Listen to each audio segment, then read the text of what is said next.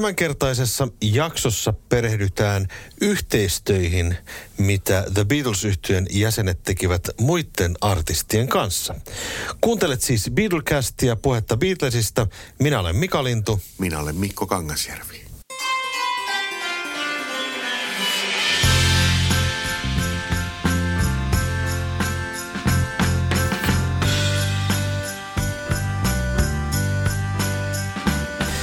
Tässä jaksossa perehdytään nimenomaan 60-luvun tuotantoihin, jota Beatlesin jäsenet tekivät muiden artistien kanssa ja rajattiin sen, sen takia, että huomattiin, että lista olikin aika pitkä.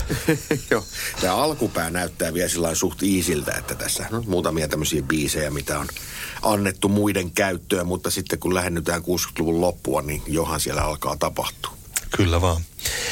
Tämä oikeastaan mä ajattelisin näin, että liittyy siihen, että millä tavalla säveltäjä kaksikko Lennon McCartney näki niin kuin itsensä. Nimittäin heillähän oli jo hyvin vanhastaan tapana kirjoittaa, kun he tekivät sanoja, niin kirjoittaa sinne sanoihin, että original Lennon McCartney composition tai jotakin tämmöistä. Mm. Eli he nä- näkivät tämmöisenä niin itsensä tällaisena niin kuin musiikin työläisinä vähän niin kuin Lieber et Stoller tai Oscar et Hammerstein tai joku tämmöinen näin. Niin, eli tämmöinen partnership ikään kuin, joka tuottaa musiikkia vähän niin kuin tehdasmaisesti, että on semmoinen tuote ikään kuin. Joo, kyllä vaan.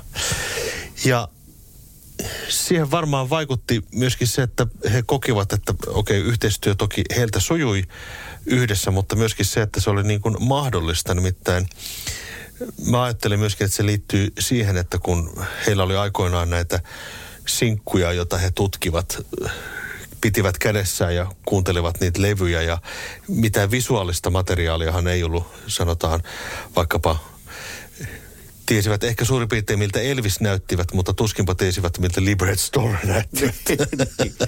niin ja mo, mo, joo, no laulun tekijät nyt varsinkin siihen aikaan oli, oli sellaisia, että tuskin niistä nyt kovin moni tuolla parrasvaloissa paistatteli tai niistäkin oltaisiin kirjoitettu mitään lehtijuttuja. Tai, ne oli semmoisia näkymät, näkymätön eminenssi ikään kuin siellä taustalla. Eikä kaikkia artistien naamojakaan tietenkään ollut, kun ei, eihän single-levyissä välttämättä ollut mitään kansia edes. Niin, paperipussi korkeintaan. Niin. Ja muistan tuosta lukeneeni tästä Mark Lewisonin kirjasta Tune In, että John Lennon sanoi kerran erässä haastattelussa, että hän assosioi nämä artistit tavallaan niin kuin väreiksi. Että kun oli tämmöisiä niin kuin labeleita näissä sinkuissa, joka oli vaikka sininen tai vihreä tai jotenkin, niin kuin hän assosioi, että nämä on niitä sinisiä, no, tämä on no. tämä vihreä artisti tai jotakin. Niin johonkinhan se mielinen assosioi, että jos ainoa on se levyn labeli ja sen väritys ja fontit ja muut, niin kyllähän se antaa niin kuin, se, se kytkeytyy siihen musiikkiin väistämättä se visuaalinen asia. Oli se sitten mitä hyvänsä. Jos ei ollut kansikuvaa, niin sitten oli ainakin se levyn etiketti. Niin. Ja sitten kun siellä suluissa luki tämmöiset salaperäiset, niin kuin joku nimi, jos luki Carl Perkins tai sitten Lieber et Stoller, niin he varmaan niin miettivät mielessä, että miltähän noin näyttää noin kaverit mm-hmm. ja mitä, miten ne näitä biisejä tekee. Niin kuin nuoren mielikuvitushan niin kuin raksuttaa tällainen. Kyllä, eikä se nyt välttämättä niin kauheasti muuttunut sitten vuosikymmenien saatossa, vaikka, vaikka tietenkin visuaalis, visuaalisuudesta tuli sitten valtavan tärkeää viimeistään, viimeistään 80-luvulla. Muistan itsekin silloin nuorena poikana, kun vinylilevyjä alkoi hankkimaan, niin kyllä mä, mä pänttäsin niitä, niitä sisäpussien tekstejä joka ilta. Luin bi- biisien sanotuksia samalla kun kuuntelin levyä ja opiskelin ne kaikki tuottajat ja äänittäjät ja muut. Ja kyllä mä mietin aina, mä asso, jotenkin assosioin sen musan sinne jonnekin tiettyyn studioon ja mietin, että miten ne on siellä, miten ne on tehnyt ja niin edelleen. Mm. Jotenkin äh, tästäkin ajattelisin näin, että se kynnys tavallaan ryhtyä te, niin kuin tuottamaan muille materiaalia ei ollut mitenkään kauhean iso, koska he kokivat se jotenkin täysin niin kuin luonnollisena asiana. Kaikkihan ei siihen niin kuin lähdekään edes. Mutta heille se oli varmaan semmoinen ihan niin itsestään, totta kai me ruvetaan tekemään muille biisejä ja tuottamaan ja niin edespäin. Niin, ja sitten jos ajatellaan sitä ilmapiiriä silloin, että suurin osa, suurin osa bändeistä tai artisteista eivät tehneet itse biisejään. Niin Beatlesit nyt sattu, sat, sattumoisin teki, niin jotenkin mä luulen, että se oli tosi luonnollista, että jos nyt kerran biisejä tehdään, niitä sitten annetaan muiden levytettäväksi myös. Ja kuten me tiedetään, niin yksi syy, minkä takia Beatlesit ylipäätään sainattiin, oli se, että heillä tosiaankin oli alkuperäistä materiaalia. Se oli oikeastaan se aika iso kärki siinä, siinä hommassa. Ja tota, ensimmäinen cover-biisi löy, löytyykin sitten jo Please Please Me albumilta. Eli Misery tehtiin jo heti coverissa, melkein suurin piirtein samoihin aikoihin, kun levy ilmestyi. Joo. Kuka sen sitten levytti? Kenny Lynch. Kenny Lynch-niminen kaveri, vähän tuntematon artisti. Ei tehnyt mitään suurta vaikutusta listasijoituksilla, mutta ilmestyi jo heti. Eli sieltä nämä levyyhtiöpommot ja kustannusihmiset niin huomasivat heti, että tässähän on tämmöistä materiaalia, jota kannattaa no. julkaista. Se oli itse asiassa biisiä tarjottiin ensin tämmöiselle artistille kuin Helen Shapiro, mutta, mutta hän ei sitä sitten ottanut rosteriinsa, vaan – samalla kiertueella mukana ollut Kenny Lynch sitten levytti. The Rolling Stones olikin sitten seuraava bändi, joka sai kunnian levyttää Beatles-materiaalia ja I Wanna Be Your Hand. Man. Uh, I Wanna Be Your Hand. I Wanna Be Your Man. No, kuinka se nyt ottaa? I Wanna Be Your Man nousi listasijoituksella numeroksi 12 Briteissä ja olikin rollareiden eka iso hitti. Mutta Beatlesit levyttivät sen itse vasta sitten sen jälkeen. Ja sitten totta kai kun Beatlesista tuli iso nimi, niin NEMS Agency, Brian Epsteinin managerin yhtiö rupesi sainaamaan näitä liverpoolilaisbändejä ja artisteja ison määrän ja sieltä. osa, osa niistä levytti myös sitten George Martinin tuotannossa. Kyllä vaan. Ja jotenkin luonnollistahan siinä oli tietenkin se, että Lennon McCartney sävellyksiä sitten annettiin näiden artistien levytettäväksi. Se, se meni hyvinkin, että vuonna 1963 niitä rupesi tulemaan niin iso läjä. Joo, yksi ensimmäisiä tämmöisiä yhtyeitä, jotka aika monta biisiä, viisi kappaletta levytti näitä Lennon McCartney-kappaleita, oli tämmöinen kuin Billy J. Kramer and the Dakotas. Ja puolet näistä biiseistä on sellaisia, joita Beatlesit eivät itse julkaisseet ja puolet suurin piirtein ovat sellaisia, jotka ovat sitten vain tämän yhtyeen julkaisemia. Ja Beatlesin versio I'll Be On My Way julkaistiin vasta sitten Live at the BBC levyllä tuossa 90-luvulla.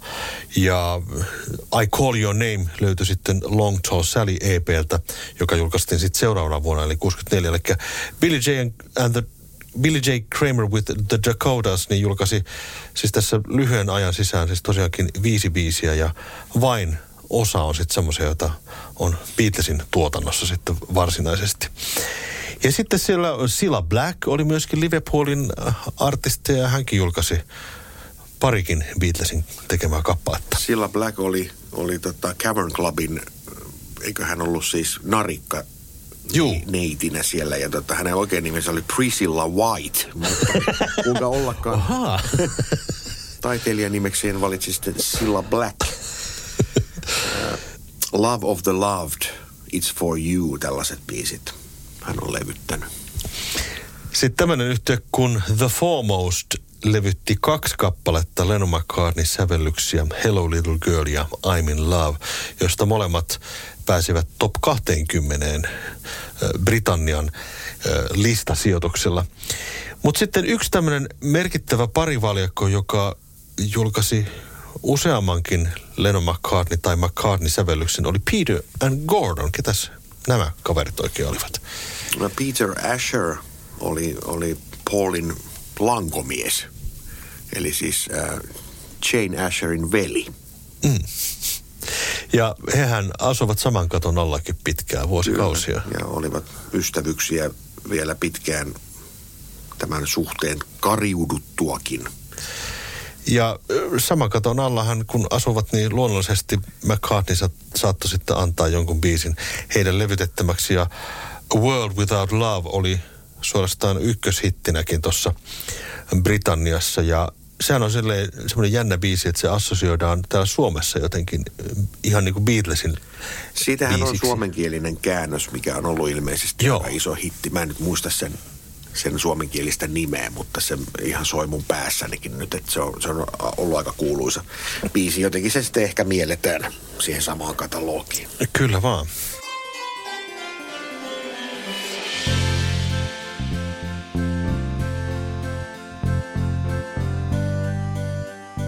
Tämmöiset artistit kuin PJ Proby julkaisi Lennon McCartneyn sävellyksen, uh, The Applejacks uh, ja, ja niin edespäin. Sitten oli tämmöinen etelä-afrikkalainen yhtye kuin The Strangers with Mike Shannon, joka julkaisi biisin nimeltä One and One is Two.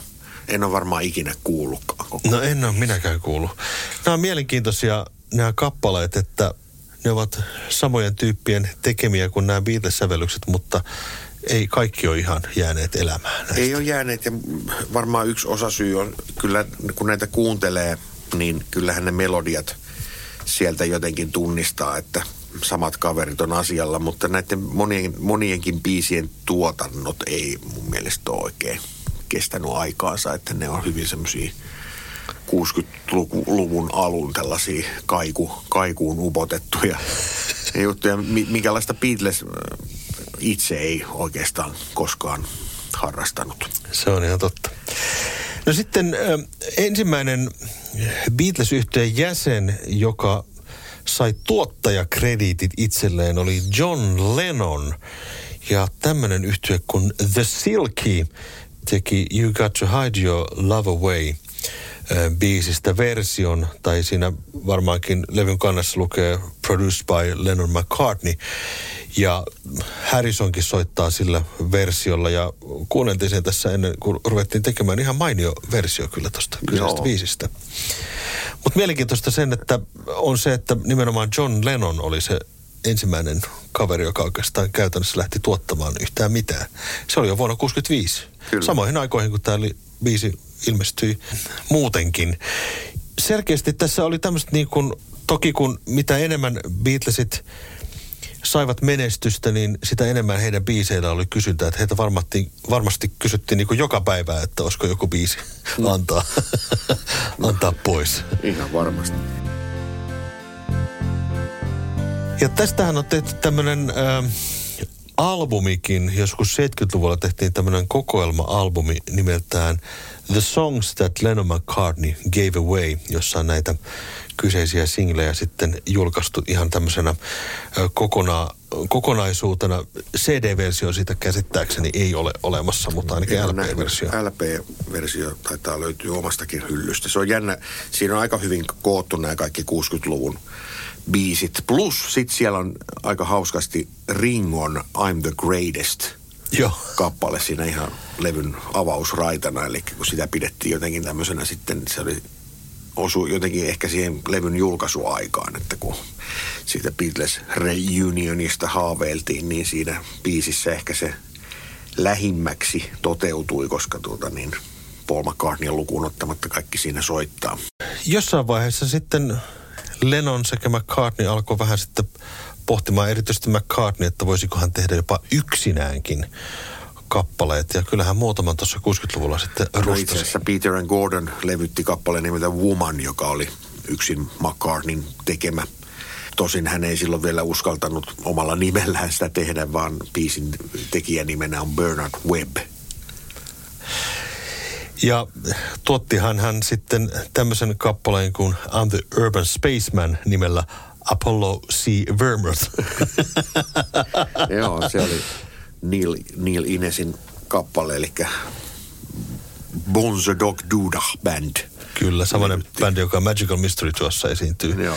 pienessä roolissa siinä. Niin tuota, I'm the Urban Spaceman oli myöskin itse asiassa hitti ihan, että sehän nousi listoillekin tuolla Britanniassa ja, ja tota, tosiaankin McCartney tuottama kappale oli tuo. Mutta sitten McCartney teki tämmöisiä jänniä tämmöisiä loikkia vähän Beatlesin ulkopuolella. Hän teki tämmöisiä instrumentaalijuttuja. ihan muutamia yksittäisiä. Peninha-niminen kappale, joka syntyi jollakin Portugalin reissulla.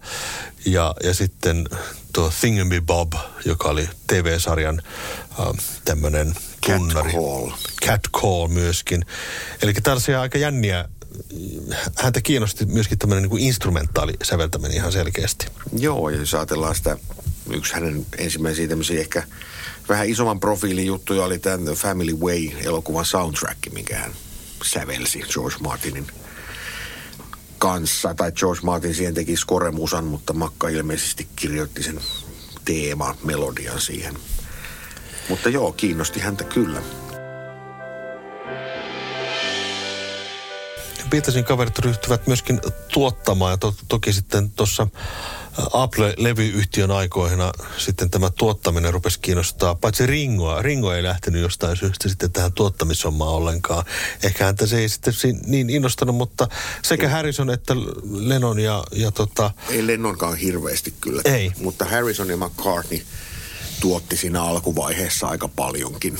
Eli Mary Hopkin ja pari levyä Makkan tuottamaa ja sitten Harrisonilla oli monta artistia, Jackie Lomax, Doris Troy.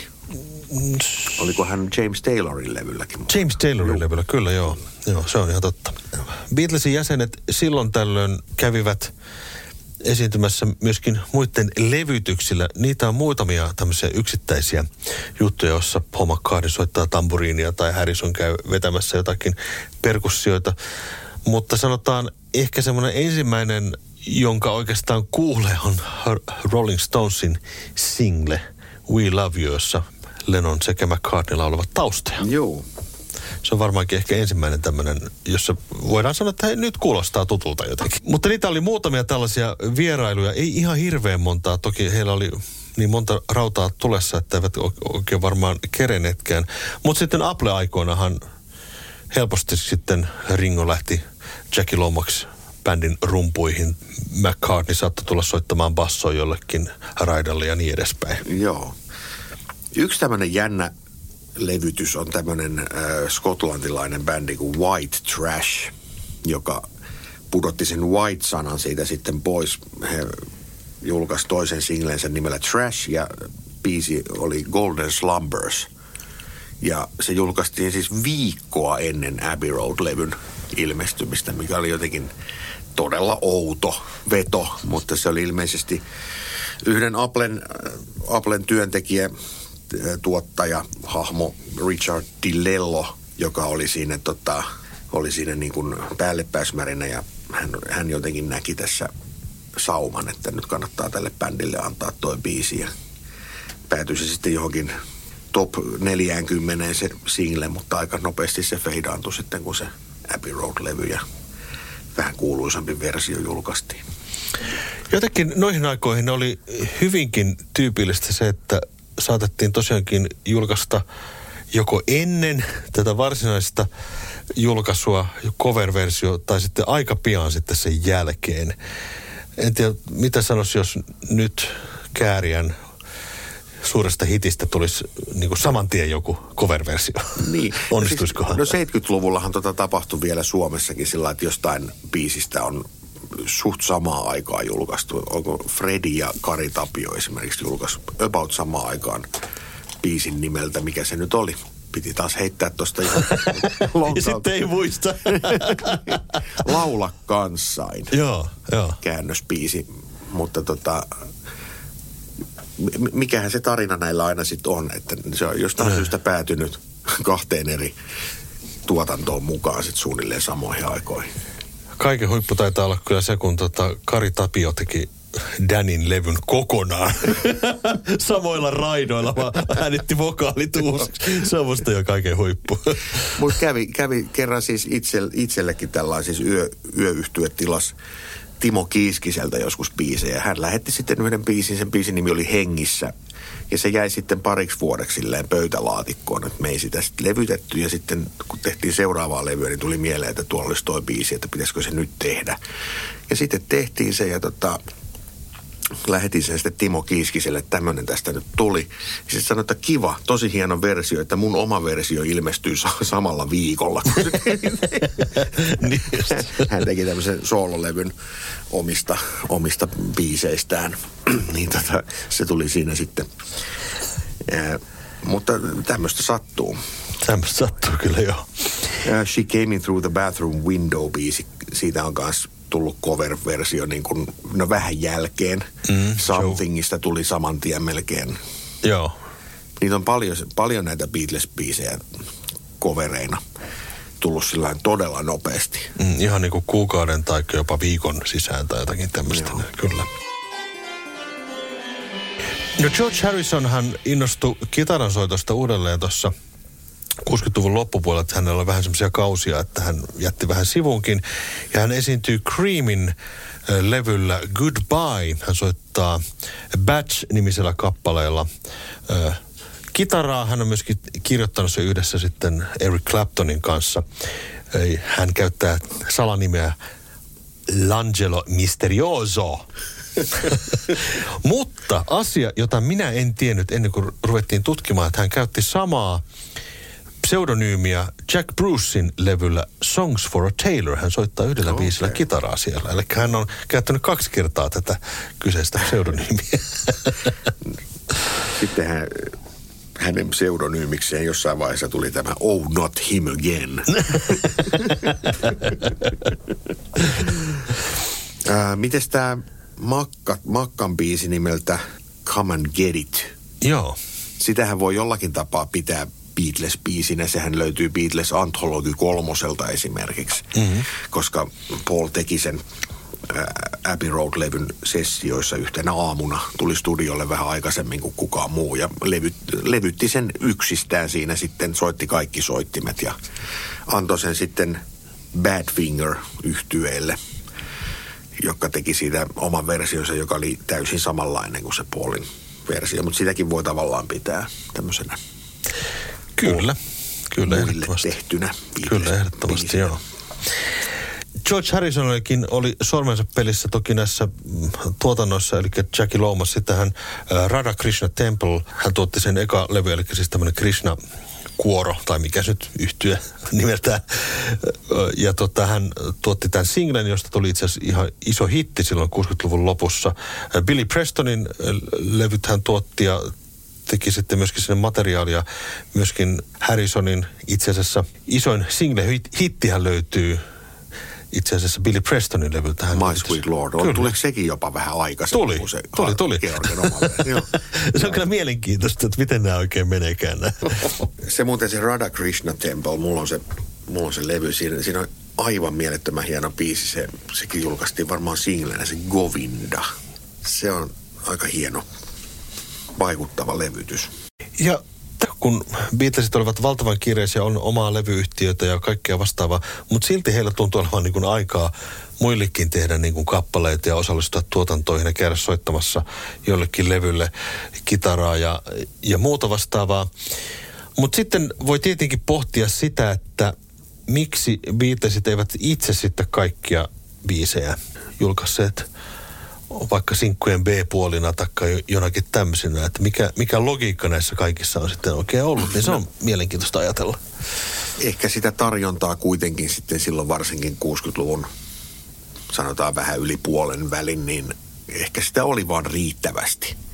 Et sitten kun annettiin biisejä pois, niin oli kuitenkin sitä materiaalia sitten omiin tarpeisiin. Ehkä se on yksi syy, ettei lähdetty sitten tekemään mm. uudestaan. Ja yksi tulee ehkä mieleen biisi nimeltään That Means a Lot, jonka vuonna 65 Beatlesit yrittivät levyttää, mutta se jäi kesken sen takia, että Paul jotenkin koki, että hän ei osannut laulaa sitä niin kuin Niinpä. oikealla lailla. Tämä on yksi syy usein, että miksi, miksi annetaan biisejä jollekin muulle. Niin, eli se, se ei sovi äänelle tai bändille tai joku tämmöinen. näin. Kyllä. Myös Let It Be ja Long and Winding Road ovat semmoisia biisejä, joita Paul miettii itse asiassa Ray Charlesia ja Aretha Franklinia laulejaksi. Ja molemmat ovat, ovat myöhemmin sitten levyttivät itse asiassa nämä, nämä Joo. biisit, kyllä.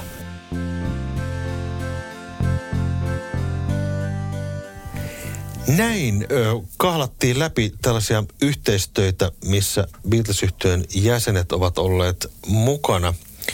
Mitäs näistä biiseistä voisi sanoa, jotka ovat annettu ikään kuin pois? Ovatko ne Beatles-biisejä vai ovatko ne Lennon McCartney-biisejä vai mihinkä ne oikein niin kuin sijoittuu tässä Beatles-universumissa, jos sijoitellaan ne johonkin? Ehkä ne on Lennon McCartney-biisejä näin mä sen ymmärrän, että en, en mä niitä pidä Beatles-biiseinä tai silleen, että ne ei mun mielessäni mitenkään kyllä siihen katalogiin sillä tavalla kuulu. Ja se ehkä johtuu siitä, että se, se niiden niin kuin tekstuuri on kuitenkin aika erilainen. Että siellä on eri, erilaiset tuotannot, erilainen artistin lauluääni ja niin ei se nyt silloin ole, ei se nyt Beatles-musiikkia silloin ole. Mm. Ja oiskohan vähän näin, että Beatlesit kyllä taisivat pitää ne parhaat biisit itsellään. No joo, sillä voi ajatella, tai sitten voi ajatella niin, että niistä biiseistä, kun Beatles ne teki, niin niistä tuli sitten niin kuin parempia sen takia, koska ne on, on Beatles niin. mä, mä, mä, mietin tätä vähän vastaavanlaista kysymystä, kun kävin, kävin aikanaan Hampurissa katsomassa valokuva ja Anton Corbinin näyttelyn, ja sitten mä mietin siinä, että hän on hän on kuva, onnistunut kuvaamaan hirveästi todella karismaattisia ihmisiä. Mutta mä mietin, vai onko se niin päin, että, että niistä on tullut karismaattisia osittain sen takia, että Anton Korpin on valokuvannut niitä. Se on, se on hyvä pohtia. Ehkä siihen ei saada ihan täydellistä vastausta. Niin, se on aina vähän tällaista. Kyllä vaan. Mutta kyllä se, se jotenkin se Beatles, se, se brändi ja se nimi, niin siinä on joku semmoinen taika. Ja se, millä tavalla he sitä musiikkia sitten tekivät siellä levytystudiossa, niin kyllä sinne joku tietty magiikka siinäkin on, että ehkä he, jos he, he olisi näitä biisejä levyttänyt itse, niin niistä olisi voinut tulla vähän kuolemattomampia sillä tavalla. Ja mm. olisi varmasti tullutkin, koska ne olisi sitten osa sitä katalogia. Niin, aivan, kyllä se on ihan totta. Jos mietitään kuitenkin, että mikä, mikä sellainen biisi tämän kontekstin alle menevistä kappaleista ehkä eniten on jäänyt elämään, niin sitä ei itse asiassa vielä tullut edes mainittua. Mun mielestä se on Those Were the Days. Se, se ei, ole, ei ole niin kuin tietenkään Paulin sävellys, mutta hän on sen biisin ikään kuin löytänyt ja tuotti sen levytyksen. Se oli ihan valtava hitti ja se on kuitenkin elää, elää tänä, tänäkin päivänä.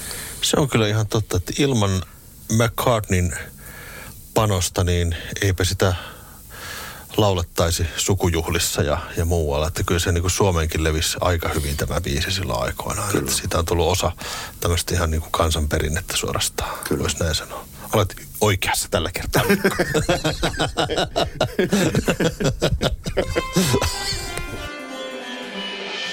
näin. Otetaan Trivial Pursuit esiin ja katsotaan, että jos me löytettäisiin sellaisia kysymyksiä, joita me ei ole kysytty aikaisemmin. Ehkä no. meidän pitää vaihtaa peli jossain, jossain vaiheessa. Anna palaa. Katsotaan, miten käy. Hei, tätä ei ole ainakaan kysytty. Yesterday and Today-albumin kansikuva, kuuluisa teurastaja kansi, niin minkä singlen promotiomateriaalina sitä käytettiin brittiläisissä lehdissä? No voihan nyt hyvänen aika sentään. Senhän täytyy olla sitten single nimeltä We Can Work It Out. Paperback Okei, okay, no niin joku se on vasta 66. Niin. Joo, anteeksi. Joo. Kuka liittyi Johnin yhtyeeseen The Quarryman bassoon 1960-luvun alussa, vaikka hän ei ollut edes muusikko? Ei mä muista. Stuart Sutcliffe. Oho, no niinpä tietenkin. oli tuli tämä, oli, tämä oli vähän kom, kompahtava. Kompahtava. She Loves You biisin lo, lopussa annetaan neuvo. Mikä tämä neuvo on tässä ihan viimeisessä lauseessa? Mikä neuvo tässä biisissä on? She Loves You. No en minä muista. Apologize to her. Okei. Okay. Se on niinku käskymuoto. Niin, apologize. Pyydän nyt anteeksi. No niin, okei. Okay.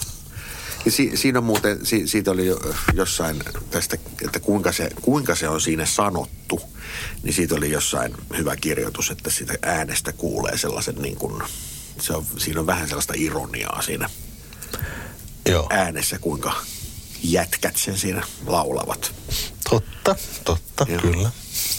Mä en saanut yhtään pistettä. Et niin. Mä olin- Ne oli hankalia Mutta tämä meni nyt tällään, koska mä, mä olin siinä Those Were the Days-asiassa kerran oikeassa. Niin. Sitten mä hävi- hävisin tämän. Kyllä. Nyt mä olin väärässä. Okei, okay, minä kysyn sinulta nyt sitten. Let It Be-elokuvassa kuka soittaa rumpuja, kun Ringo soittaa pianoa Octopus's Gardenissa? Niin kuka soittaa rumpuja? Paul. John. John, okei. Okay. Kuka Beatle ei koskaan soittanut Plastic Ono-bändissä? Paul. Kyllä. Mitkä kaksi ää, uskonnollista mm, chant, mikä se on? Laulua. Ah, niin, mm, hymniä. Loitsua. Ää, no kuitenkin tällaista uskonnollista fraasia, niin mitkä kaksi erilaista kuullaan Georgin My Sweet Lord-kappaleessa? Siellä kuullaan Hallelujaa ja Hare, Hare Krishna. Kyllä, siellä kyllä lauletaan myös Hare Raga. Ja Hare Raga, joo, Joo. kyllä. Ja totta, Hare Krishna, Hare Krishna. Joo. Joo. Näin, hei. Näin. Vedin pidemmän korren tällä kertaa. Kyllä, onneksi Näin. olkoon. Kiitos tästä. Mutta hei, kiitoksia, että kuuntelit äh, Beatlecastia ja puhetta Beatlesista. Meillähän voi laittaa aina palautetta. Meillä on omat Facebook-sivut, johon voi laittaa viestiä, toiveita, risuja, ruusuja, kaikkea mahdollisesti. Jos huomaatte jonkun virheen tai jotakin tämmöistä näin, niin ei muuta kuin sinne. Eli äh, Beatlecast, puhetta Beatlesista on tämä Facebookin sivu. Kiitoksia, kuuntelit ja ensi kertaa. Minä olen Mika Lintu Minä olen Mikko Kangasjärvi. ja kuuntelit siis Beatlecastia, puhetta Beatlesista.